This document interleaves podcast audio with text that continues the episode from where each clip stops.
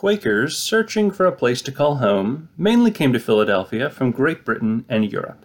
They joined Swedish immigrants who had already established a settlement decades before.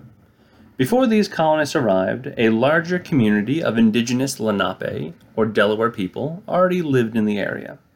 Philadelphia soon became the largest city in North America, with settlers from all over Europe, a sizable free and enslaved black population, and different indigenous peoples.